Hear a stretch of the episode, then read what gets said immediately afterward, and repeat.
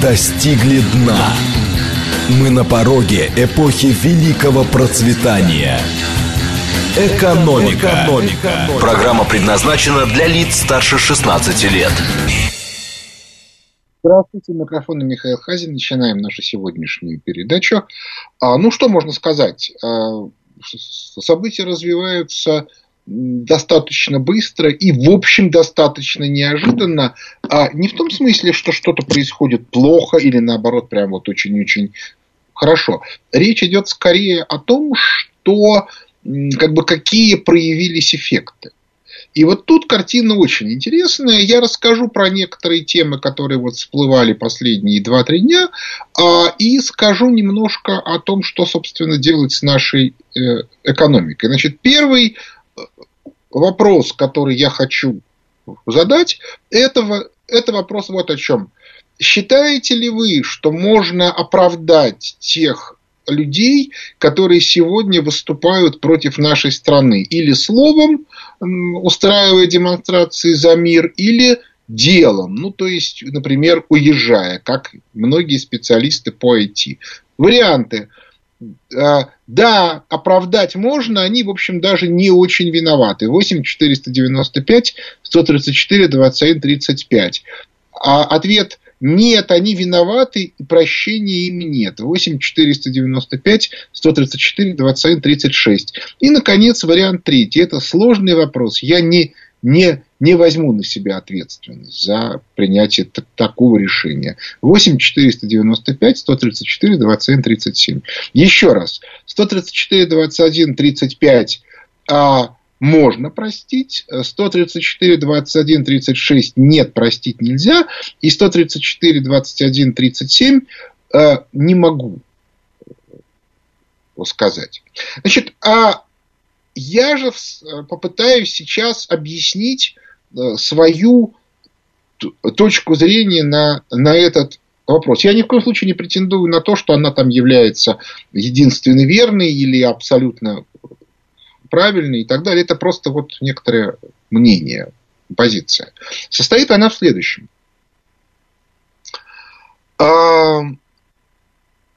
Дело в том, что выросло поколение, на самом деле даже два, потому что э, те, которым сегодня 40, они старую модель ну, застали ну, совсем в детском возрасте, ничего не помнят. А если и помнят, то только очереди в магазинах и пустые полки.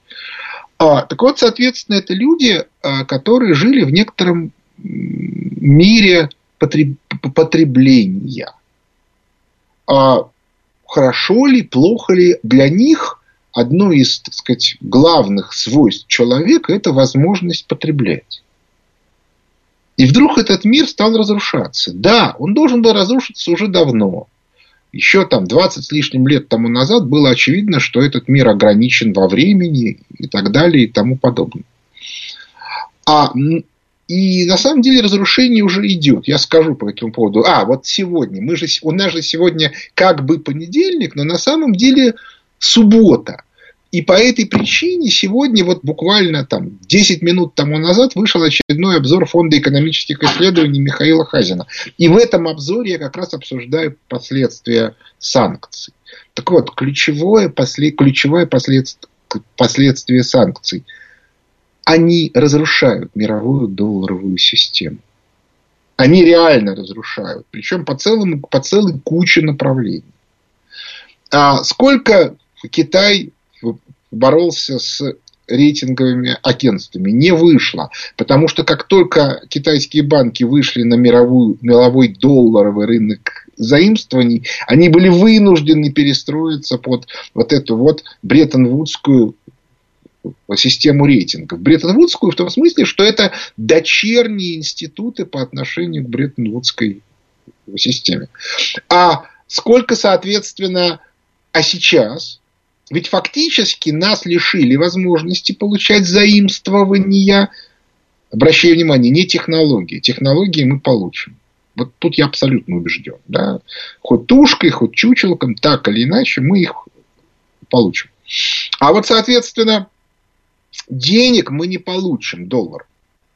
Но это означает, что можно жить без долларовой системы. Я могу вас уверить, что китайские банки, индийские банки начнут в этой ситуации играться. И по этой причине система рейтингов и, соответственно, связанные с ней системы международного аудита, международного консалтинга, в ней никакого смысла нет. Потому что весь смысл этой системы был в выходе на международные рынки заимствований. Все, точка. Тема закрыта. Да, как-то следствие закончено, забудьте. Был такой добрый итальянский фильм про систему правосудия в Евросоюзе конца 60-х годов или начала 70-х, я уже не помню. Жуткий, просто жуткий фильм. Жуткий. Значит, а дальше, соответственно, аналогичные си, си, система, и это тоже мало кто понимает, с интеллектуальной собственностью. Если они пытаются нам запретить какие-то технологии или еще чего-то на основании этой интеллектуальной собственности, будем ее воровать. И все. И в этой ситуации так начнут делать все. То есть они своими руками подрывают базу. Ну и так далее и тому подобное. Вот. То есть, иными словами, ключевым элементом всей этой истории это э, разрушение мировой долларовой системы. И значит, та, тот процесс разрушения либеральной модели, в рамках которой было выстроено общество потребления, он перешел в острую стадию. Начало нашей операции на Украине, ограниченной военной операции, специальной военной операции, направленной на демилитаризацию и денацификацию современного украинского режима.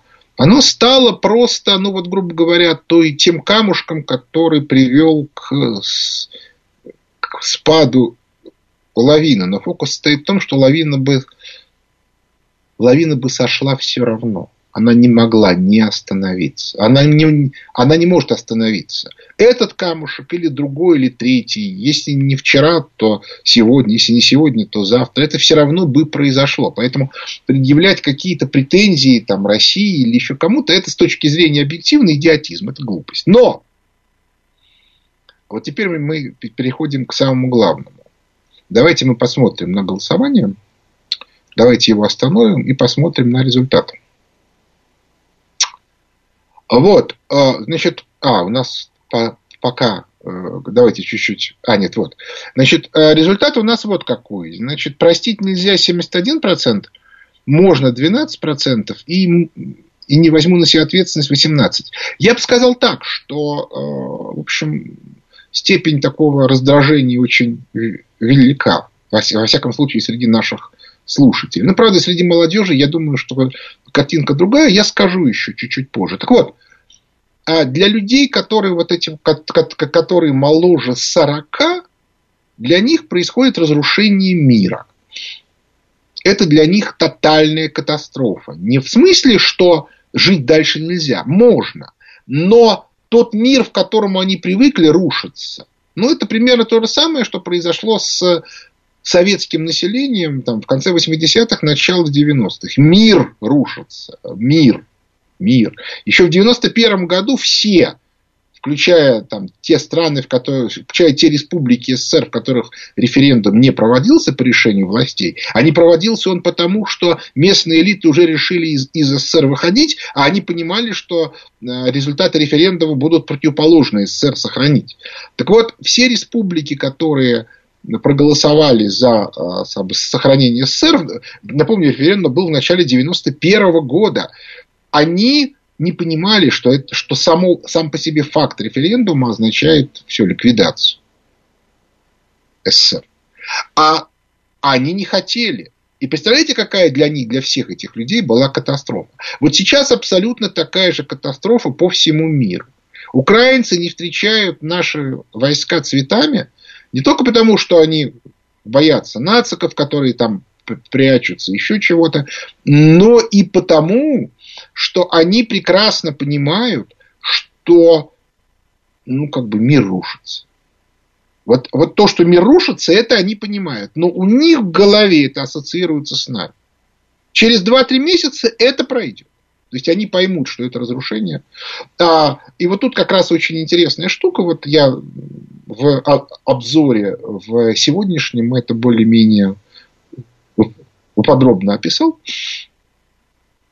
который вот вышел уже 15 минут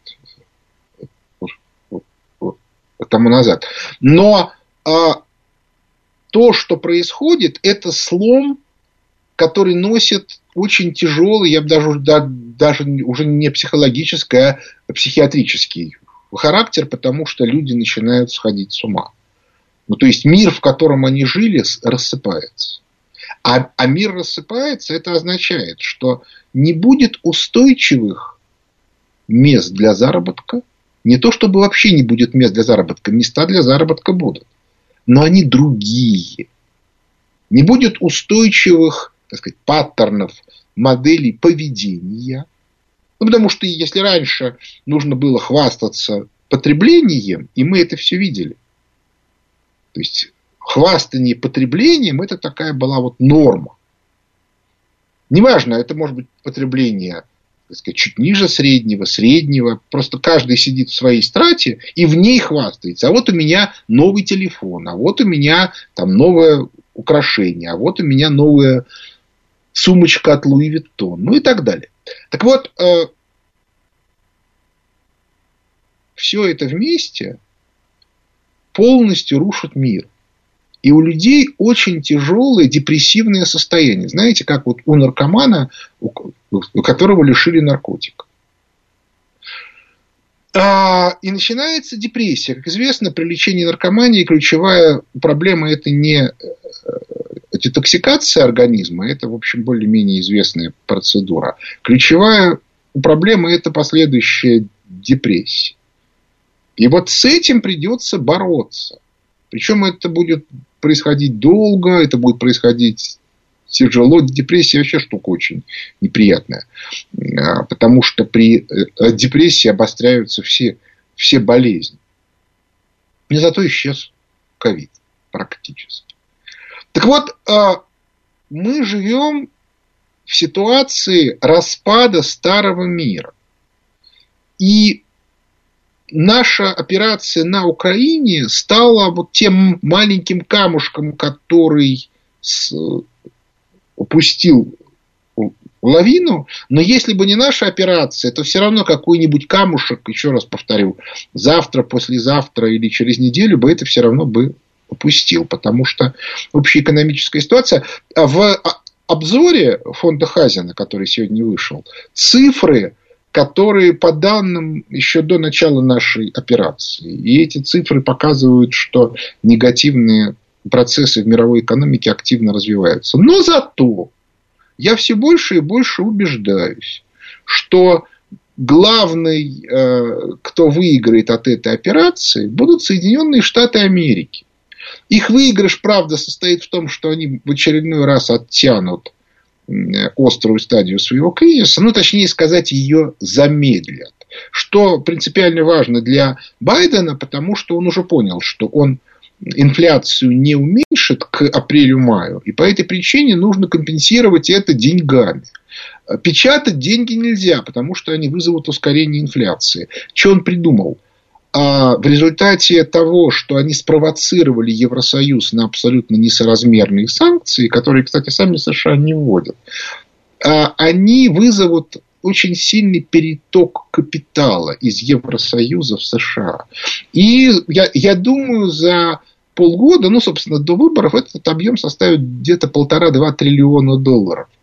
А то, что при этом будет обрушена экономика Евросоюза, да и наплевать. Тем более Великобритания подхватит. Я думаю, что в результате распад Евросоюза резко ускорится, ну и так далее и тому подобное. Кстати, это будет очень сильным отрезвляющим фактором для разных придурков. Вот. Так вот, я не могу ругать молодежь. Я много раз объяснял, что моя дочь живет сейчас в Японии, она учится. Она же художник, и она учится на всякие там Э, как это называется, 3D-графика и прочее, прочее для компьютерных игр, для мультфильмов и, и, и так далее и тому подобное. Так вот, э, она говорит, что это, кстати, тоже удивительная совершенно вещь. Украинское посольство в Токио организовало митинги в поддержку Украины.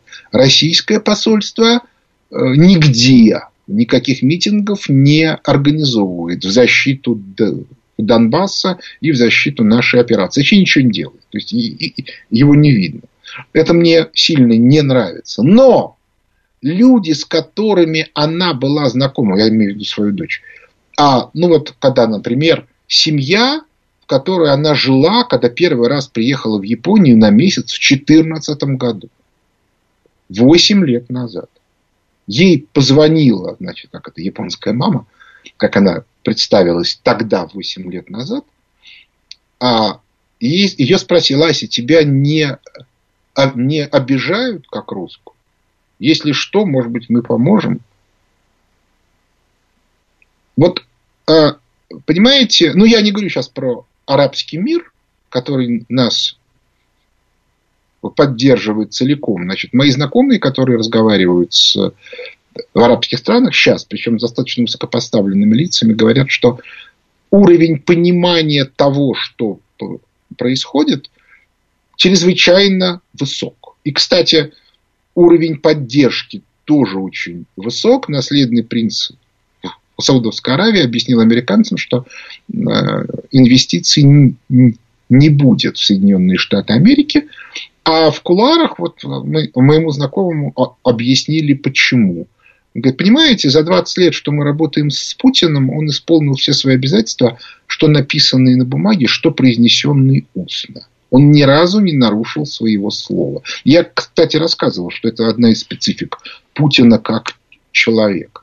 А, соответственно, американцы, как только чуть-чуть меняется конъюнктура, они немедленно отказываются от всех своих обязательств. Вот вам картинка. Да? Так что, э, в общем, их вполне можно понять с точки зрения там, логики здравого смысла. Так вот, а люди, которые сейчас выходят на митинги, в том числе русские дети, которые учатся в Японии и выходят на митинги, организованные украинским посольством, они на самом деле, они этого не понимают. То есть, скажем так, не отдают себе в этом отчет. Они выходят на эти митинги по очень простой причине, потому что они э, видят, что умирает мир, в котором они жили в котором они выросли, и другого они не знают. Это для них очень тяжелая катастрофа. И они пытаются против этого протестовать. Они на самом деле кричат, не надо, но нам нравилось жить в этом мире. Ну, от другого-то не было. Вот теперь, поэтому я-то их понимаю, да, поэтому я вот так вот жестко не осуждаю. Кстати, я думаю, значительная их часть через несколько месяцев, когда она увидит, что этот мир умирает всюду, они, может быть, что-то поймут. Теперь несколько слов о нашей внутренней ситуации. Мы абсолютно очевидно должны перейти к э, мобилизационной экономике, и тут надо принимать некоторые решения, очень важные. Например, мне кажется, что надо срочно всем промышленным предприятиям списывать все долги. Или, по крайней мере, замораживать их на неопределенный срок. Потому что эти долги будут очень тяжко давить, тем более, что банки начинают, уже начали повышать ставки из-за абсолютно вредительской политики Центробанка. А если государство считает, что эти долги должны быть выплачены банкам в первую очередь, то пускай, соответственно, вот из этих вот как бы кризисных фондов оно, оно, оно разбирается с банками а, а промышленность пускай работает. Нужно срочно останавливать закон о банкротствах, потому что пятую колонну никто не отменял. А что будет сейчас делать пятая колонна? Она будет быстро банкротить предприятия, которые не могут обслуживать долг. Ну, буквально вот сразу после праздников предприятия будут объявлять о своей несостоятельности, потому что выплачивать кредиты по новой ставке они не смогут. И в этой ситуации что будут делать банки? Они будут немедленно как бы начинать процедуру банкротства, и, а, потому что там сидят вредители, которые, соответственно, первое, что будут делать, начнут пытаться продавать оборудование, станки на металлолом. Основная цель – лишить нас возможности экономического воспроизводства. Вот это, вот, вот это нужно категорически остановить, поэтому я считаю, что закон о банкротстве должен быть немедленно приостановлен. Вот просто немедленно.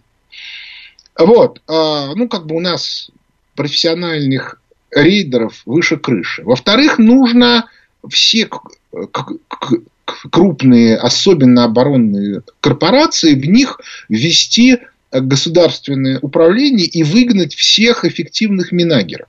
У нас в самых крупных а, э, корпорациях Объединенная судостроительная компания, Объединенная авиастроительная корпорация, Алмаз Анте и т.д. и т.п. Подавляющая часть менеджеров, а иногда вообще все менеджеры, не имеют про профильного образования. Они вообще не знают, что такое производства. Это эффективные минагеры. Нет, если вы считаете, что они умные, на самом деле они представляют тех или иных олигархов. Вот их надо всех отстранить от, от управления. Вообще, они сегодня не нужны. Прибыли не будет в условиях кризиса. И по этой причине представлять интересы олигархов не нужно. А нужно ставить тех людей, может быть, вернуть старых советских, потому что нужно заниматься непосредственным управлением, развивать производство, оптимизировать и т.д. и т.п. Это значит часть э, вторая, которую срочно нужно делать, кроме борьбы с... У нас между, кроме борьбы с, э, с нарастающим валом банкротств. Дальше у нас э, э, в Министерстве промышленности нет людей, которые бы работали в промышленности. У нас опять там эффективные минагеры. Ну, я сейчас не говорю про центральный банк, где люди с образованием финансового техникума. Они вообще не понимают, как работают финансы в экономике. Они все умеют только составлять таблички в Excel. Вот это они умеют. Я не хочу сказать, что это не нужно, но это, это, но это как бы не то, что нужно в нынешних условиях. То есть в этом смысле большие проблемы. Вообще я считаю, что надо радикально срочно отменить как бы целую кучу э, законов, которые определяют деятельность Минфина и налоговой службы, оставить, грубо говоря, одно казначейство, причем желательно это казначейство перевести в центральный банк и резко уменьшить налоги. Наплевать на производственный сектор. И, кстати, ввести оборотный налог на спекулятивные операции. Да, разумеется, это все как бы теоретически требует время, а практически мы находимся в критической ситуации, поэтому этот вопрос нужно решать быстро. Если этого не сделать, то будут очень большие проблемы, реальные, с которыми нужно что-то делать. И ну, как бы это вот категорически терпеть невозможно. Я очень рассчитываю, что это все-таки будет сделано. И нужно создавать штабы, управляющие отраслями, но в них должны работать люди, которые понимают, что такое эти отрасли. То есть, вот если у человека нет профильного образования, то он там может присутствовать только в том случае, если он ну, как бы четко совершенно всей своей предыдущей истории доказал, что он что-то понимает. Потому что эффективные минакеры сегодня больше не нужны. Вот примерно так, так я эту ситуацию вижу. Ну и при этом я считаю, что, собственно, бояться особо нечего. Да, нам предстоят сложные времена, но, еще раз повторю, эти сложные времена были бы в любом случае, потому что лавина, да, мы толкнули эту лавину, но она бы сошла в любом случае. Тут уж никуда не э, денешься. Перерыв на новости. Экономика. Экономика. Возвращаемся в студию микрофона Михаил Хазин. Начинаю отвечать на вопросы слушателей. Здравствуйте. А, здравствуйте, Михаил Леонидович. Дмитрий Москва. Да, слушаю. Михаил Леонидович, объясните, пожалуйста, почему банки, ну, Центробанк не сдерживает э, курс валют? Э, это связано с тем, что нам выгодно, ну, государству выгодно, что такой курс сейчас? Или э, это связано с политикой Центробанка? Спасибо большое. А нынешний Центробанк не считает, что он как-то связан с государством. Он себя рассматривает как псевдонезависимое учреждение, а, но как дочернюю структуру МВФ. А дальше, в силу тотальной некомпетентности, абсолютной безграмотности, они освоили некоторые методы управления. Ну, грубо говоря, у них есть два рычага. И они двумя этими рычагами дергают. Эти рычаги сегодня не работают, но это они понять не могут, потому что вот я рассказывал в первой половине о том, что нашей передачи, о том, что у, как бы, у тех, кому младше 40 лет у них тяжелые фрустрации, потому что как бы, они тяжело переживают, что рушится мир. Причем, более того, они еще не понимают, что рушится мир, они это чувствуют, но этого ну, как бы до конца не понимают. И по этой причине они считают, что во всем виноват Путин. А как бы через несколько месяцев подавляющее большинство поймет, что Путин тут вообще ни при чем, что это абсолютно объективные процессы. Но вот этот вот общий ужас у них остается. Так вот, а Весь фокус состоит в том, что у работников Центробанка тоже ужас, причем он еще более усугублен. Мне вот тут написали, что у либеральной команды в ранг ИГС а, МАУ тоже истерика. И кто-то уже даже из руководства начал убегать на Запад, потому что они мало того, что они соответственно, понимают, что их могут выгнать и даже посадить. Но, ну, собственно, а некоторых и сажают. Ну, просто за воровство они же считали, что им все можно, в том числе разворовывать государственные бюджеты. Но еще и потому, что они же должны сейчас что-то людям объяснять, своим ученикам, а в ранг КГС учатся люди взрослые. И как они могут объяснять? Они им как бы рассказывали, как, как бы, какой замечательный либеральный мир, а теперь они что должны сказать? Мы тут, ребята, мы вам много лет врали, а теперь слушайте нас дальше. Ну, их как бы, это невозможно. Поэтому у них те, тяжелые фрустрации. Так вот, аналогичная ситуация в Центробанке. Они уже понимают, что что-то не так, ничего они делать не умеют, и они, как бы, единственное, что они умеют, они умеют пилить с конкретными коммерческими банками э, доходы от того, что они расшатывают валютный курс. Обращаю ваше внимание, как бы доказательств нету прямых, а косвенных выше крыши, потому что мы постоянно в рейтинге устойчивости мировых валют занимаем последнее место, ну или близкое к последнему. Объяснить это иначе, чем желанием конкретных лиц заработать конкретные деньги, невозможно. Ну, с, со всеми вытекающими. Поэтому я бы сказал, что вот с этим срочно нужно а, что-то делать. Но, понимаете, пока операция на Украине не закончится, э,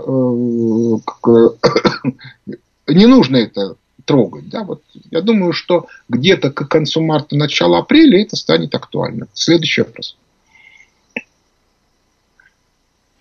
Алло. Добрый день, Михаил Сергей Алексеевич. Здравствуйте. Скажите, какое место в переходе к мобилизационной экономике, на ваш взгляд, занимает кадровый вопрос? И в целом, понадобится ли нам чья-то помощь извне для перехода к такой экономике? Спасибо. Нет, сейчас не 28-й, не, не 30-й год. Э, мы справимся. Но да, нужно выгонять эффективных минагеров всюду. Более того, я как бы всем, если нас слушают руководители компании, ребята, выгоняйте эффективных минагеров. В нынешней ситуации с дипломом MBA ничего кроме вредительства не будет. Диплом MBA – это диплом техникума, диплом высшей школы экономики – это диплом техникума. Эти люди могут работать в бухгалтерии, но, но не в должности главного бухгалтера. В должности главного бухгалтера нужно немножко разбираться, как устроена экономика. Они этого не знают. Это люди, от которых толку нету никакого. При этом у них совершенно сумасшедшие амбиции, и они э, как бы все время лезут не в свои дела. Их надо выгонять срочно, потому что они вам загубят любой бизнес. Следующий вопрос. А, здравствуйте, Михаил Вайс. Э, ну, я не экономический вопрос хотел бы задать. Не кажется вам, что сегодняшняя, э, нынешняя операция денацификации и демилитаризации на Украине – это глубинный исторический процесс между Западом и Востоком, который длится уже более 800 лет? Я имею в виду то, что англосаксы под, под общим так называемым, э, с, по, по, с помощью своих халдеев и халуев, которые к ним присоединились, это процесс де, не только деславянизации, но и дерусификации, против чего сейчас простоит, противостоит Россия путем онемечивания и ассимиляции теми методами, которыми пользовались в том числе и гитлеровцы на оккупированных территориях э, Советского Союза. Да это никто не спорит, это абсолютно очевидно. Другое дело, что гитлеровцы были там три года, а эти уже 30 лет. И в результате выросло два поколения, которые ничего другого не видели. И они сейчас бесятся. Говорят, вот вы, вы, вы разрушили нашу жизнь. Им совершенно в голову не приходит, что если бы они бы еще бы так бы 2-3 года бы продолжили, на них бы атомные бомбы бы посыпали. Но было уже, уже все уже было достигнуто соглашение о завозе на территорию Украины к концу года ядерного оружия. И, соответственно, Зеленский об этом сказал, проболтался на конференции в Мюнхене. Ну, ну, ну, ну, ну надо отдавать себе отчет той ситуации, в которой мы живем. Поэтому, да, действительно, но как бы фокус состоит в том, что в отличие от э, как бы, ситуации 90-х, 2000-х годов, когда казалось, что Запад на подъеме, сегодня-то он на спаде, я вообще не уверен, что ситуация в Евросоюзе через три года будет э, э, лучше, чем сейчас на Украине. Потому что я думаю, что там будут бегать банды э, этих самых исламистов и, и отбирать у людей еду. В Германии уже запрещено рассматривать, а, а, открывать уголовные дела по, по факту грабежей частных домов, если этот грабеж сделали мигранты. Ну, ну, давайте смотреть правде в глаза. Нам же ее никто не говорит. А кроме того, вы уж меня извините, конечно. То, что они закрыли все наши каналы, это как раз свидетельствует о том, что они непрерывно врут. Обращаю ваше внимание, у нас, несмотря ни на что, западную пропаганду прочитать можно. Более того, ее массово читают разные малолетние придурки. Вот. Но с малолетними придурками тоже будет все более или менее понятно, как только вот станет понятно, что западный мир э, э, рушится. У них, собственно, вот уже, я про это говорил в первой половине, э, тяжелая вот эта вот психиатрическая ситуация связана с тем, что они просто не знают, что и как им делать. Следующий вопрос. Алло, здравствуйте, Михаил а. Леонидович. Вот у нас 95% нашей российской промышленности принадлежит иностранным офшорам. Как это получилось? И наши 100 миллиардов долларов лежат в США. Кто за это ответит? Силанов когда-нибудь его что, посадит или что?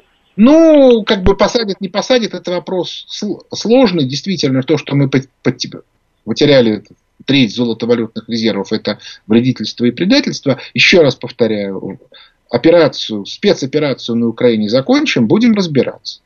Вот. А что касается того, что э, все так хорошо относились к Западу, ну так мы в 91 году приняли их в Мадрид. Другое дело, что стало понятно, что они с нами дружить не собирались, а хотели нас уничтожить. Ну давайте отдадим себе отчет. Они нас варили медленно, как лягушку. А мы выпрыгнули. Почему они так бесятся? Мы выпрыгнули. Понимаете, они уже считали, что все. Вот у них был план, что они нас разделят в 90-е годы. Не получилось, что, что Россия развалится так же, как СССР. Не получилось. А теперь как бы мы совсем выпрыгнули. И они в ужасе. Причем еще раз, в отличие от ситуации 90-х годов, когда они были на подъеме, в том числе за счет того, что они нас разворовали. Сейчас они на спаде. И, и еще большой вопрос, что с этим будет. Если мы сейчас правильно перейдем к мобилизационной экономике в стиле 30-х годов, мы можем очень сильно выиграть. Следующий вопрос. Алло. Алло. Алло. Да, здравствуйте. Михаил Ильич, приветствую вас. Сергей, Москва. Да. А вот такая мысль, смотрите, э, если Центробанк у нас агент как бы Запада, то, может быть, поэтому он не вывел а, резервы, потому что ему не сказали, что планируется операция. Если бы ему сказали, то он бы просто заранее предупредил всех. То есть такие операции должны готовиться в тайне. То есть это ну, была конечно, необходимая жертва. Ее никто не знал. Про эту операцию никто не знал. Я уж не буду говорить, кто еще не знал, чтобы не, чтобы не разжигать. Но про нее никто не знал. Следующий вопрос. Алло. Да, Михаил, добрый день, Ярослав, Москва. А вот подскажите, пожалуйста, такой вопрос. Смотрите, Германия заявила, что они будут э, накапливать газ в обход России и так далее, да, собираются там строить э, хранилища дополнительные для жиженного там американского еще какого-то газа, да, как они заявляют в течение двух лет с учетом того, что сейчас экономика будет э, падать, в том числе очень сильно падать и в Европе, насколько вот эта перспектива строительства этих хранилищ э, в течение двух лет вообще возможна? С тем учетом, что Северный поток-2 так и не сертифицирован, и так, и, так или иначе им придется это делать, потому что тот газ, который потребляет та же Германия и Европа, он же идет не только там на какие-то домохозяйства, он же еще идет и на промышленность, прежде всего. Давайте скажем так ближайшие полтора-два месяца это хаос.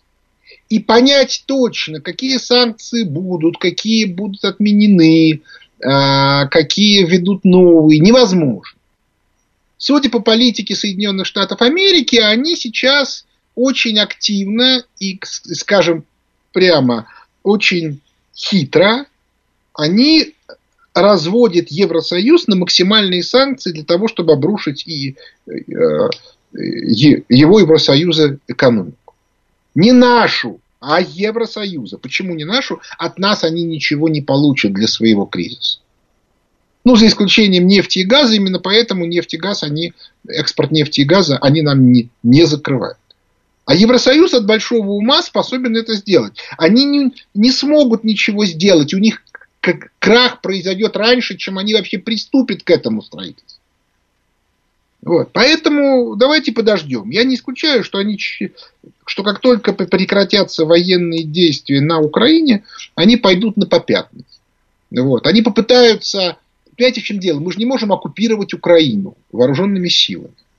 Значит, мы должны каким-то образом брать тех людей, которые живут на Донбассе, строить из них временные администрации во все украинские города. Мы должны заниматься денацификацией. Это очень тяжелая и муторная работа. Мы должны менять все учебники во всех школах. Мы должны выгнать э, как бы всех представителей тех партий, которые поддерживали нацистские лозунги и запретить им заниматься политической деятельностью, запретить эти партии. Нужно создавать новые партии правильные и так далее. Это очень тяжелая работа. И до тех пор, пока эта работа не проведена, мы не можем оттуда уйти. А, а при этом нужно понимать, что вся эта партизанщина, людям раздали автоматы, и они, там сейчас начнется, уже начался хаос, жить там плохо. Мы не будем заниматься наведением порядка в их городах.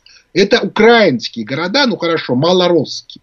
Хорошо, в, в городах Новороссии мы наведем порядок. Мы, мы, Мариуполь тупо оккупирован нацистами. А, они будут все уничтожены.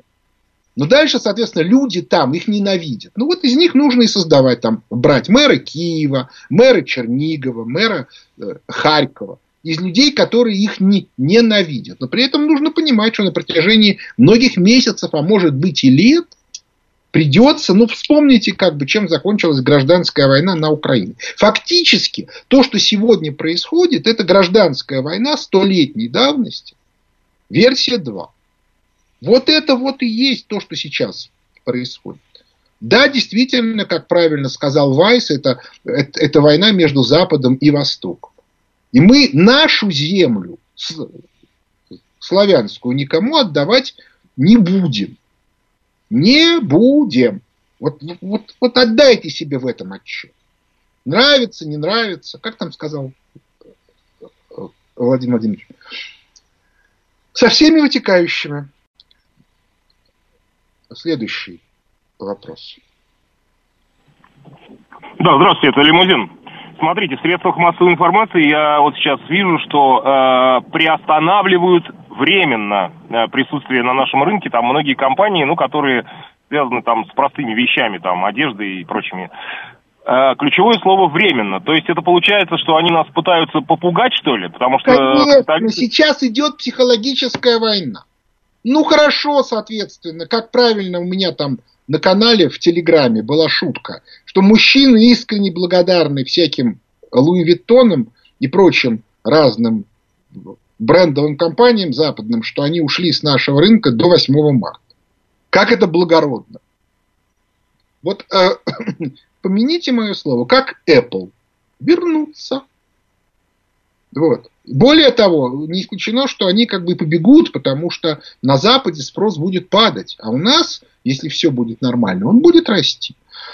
Вот, да, разумеется, с низкого уровня, но тем не менее, посмотрим. Но я вот еще раз говорю, самая ключевая вещь сейчас это убрать часть либеральных законов, типа закона о банкротстве, а изменить финансовую системы и, главное, кадровый вопрос. Нужно возвращать во все крупные корпорации людей, которые понимают, в чем состоит их работа.